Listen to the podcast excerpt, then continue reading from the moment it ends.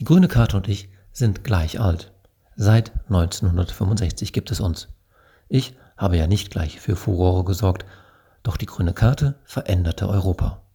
Vorher musste für jedes Land, in das man mit seinem Auto einreiste, ein zusätzlicher Versicherungsbeleg erstanden werden. Das war teuer und langwierig. Darum hatten sich mehrere Länder zu einem Abkommen zusammengeschlossen, bei der die grüne Karte als einheitliches Versichertenzeichen diente. Nach einem Verkehrsunfall im Ausland ist die grüne Versicherungskarte bis heute hilfreich und kann zu einer schnellen Schadenabwicklung beitragen.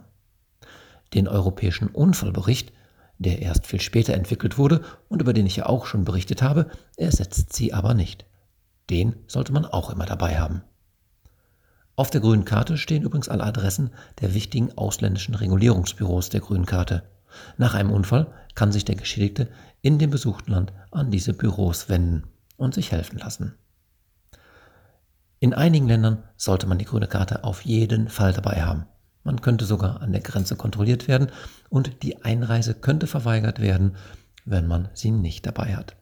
Diese Länder sind Türkei, Russland, Ukraine, Serbien, Albanien, Weißrussland, Mazedonien, Moldawien, Montenegro und Bosnien-Herzegowina. Allerdings gibt es auch Länder, die auf die grüne Karte pfeifen. Dort nutzt sie euch gar nichts. Das ist der Kosovo, Israel, Iran, Marokko und Tunesien. Und was ist jetzt mit den anderen Ländern? In allen anderen Ländern benötigt ihr die grüne Karte nicht. Wenn ihr also in die üblichen Urlaubsländer reist, braucht ihr euch keine Gedanken machen, ob ihr sie eingesteckt habt. Der Grund hierfür ist einfach. Euer Kennzeichen, meist mit unserem schönen EU-Banner versehen und dazu mit amtlicher Plakette, zeigt ja bereits, dass euer Auto versichert ist. Sonst wäre die Plakette ja entwertet.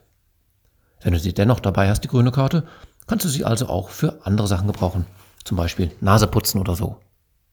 Falls ihr nun eine grüne Karte braucht, ruft einfach bei der Versicherung an, die schickt euch dann eine. Natürlich kann auch dein Versicherungsmakler sich darum kümmern.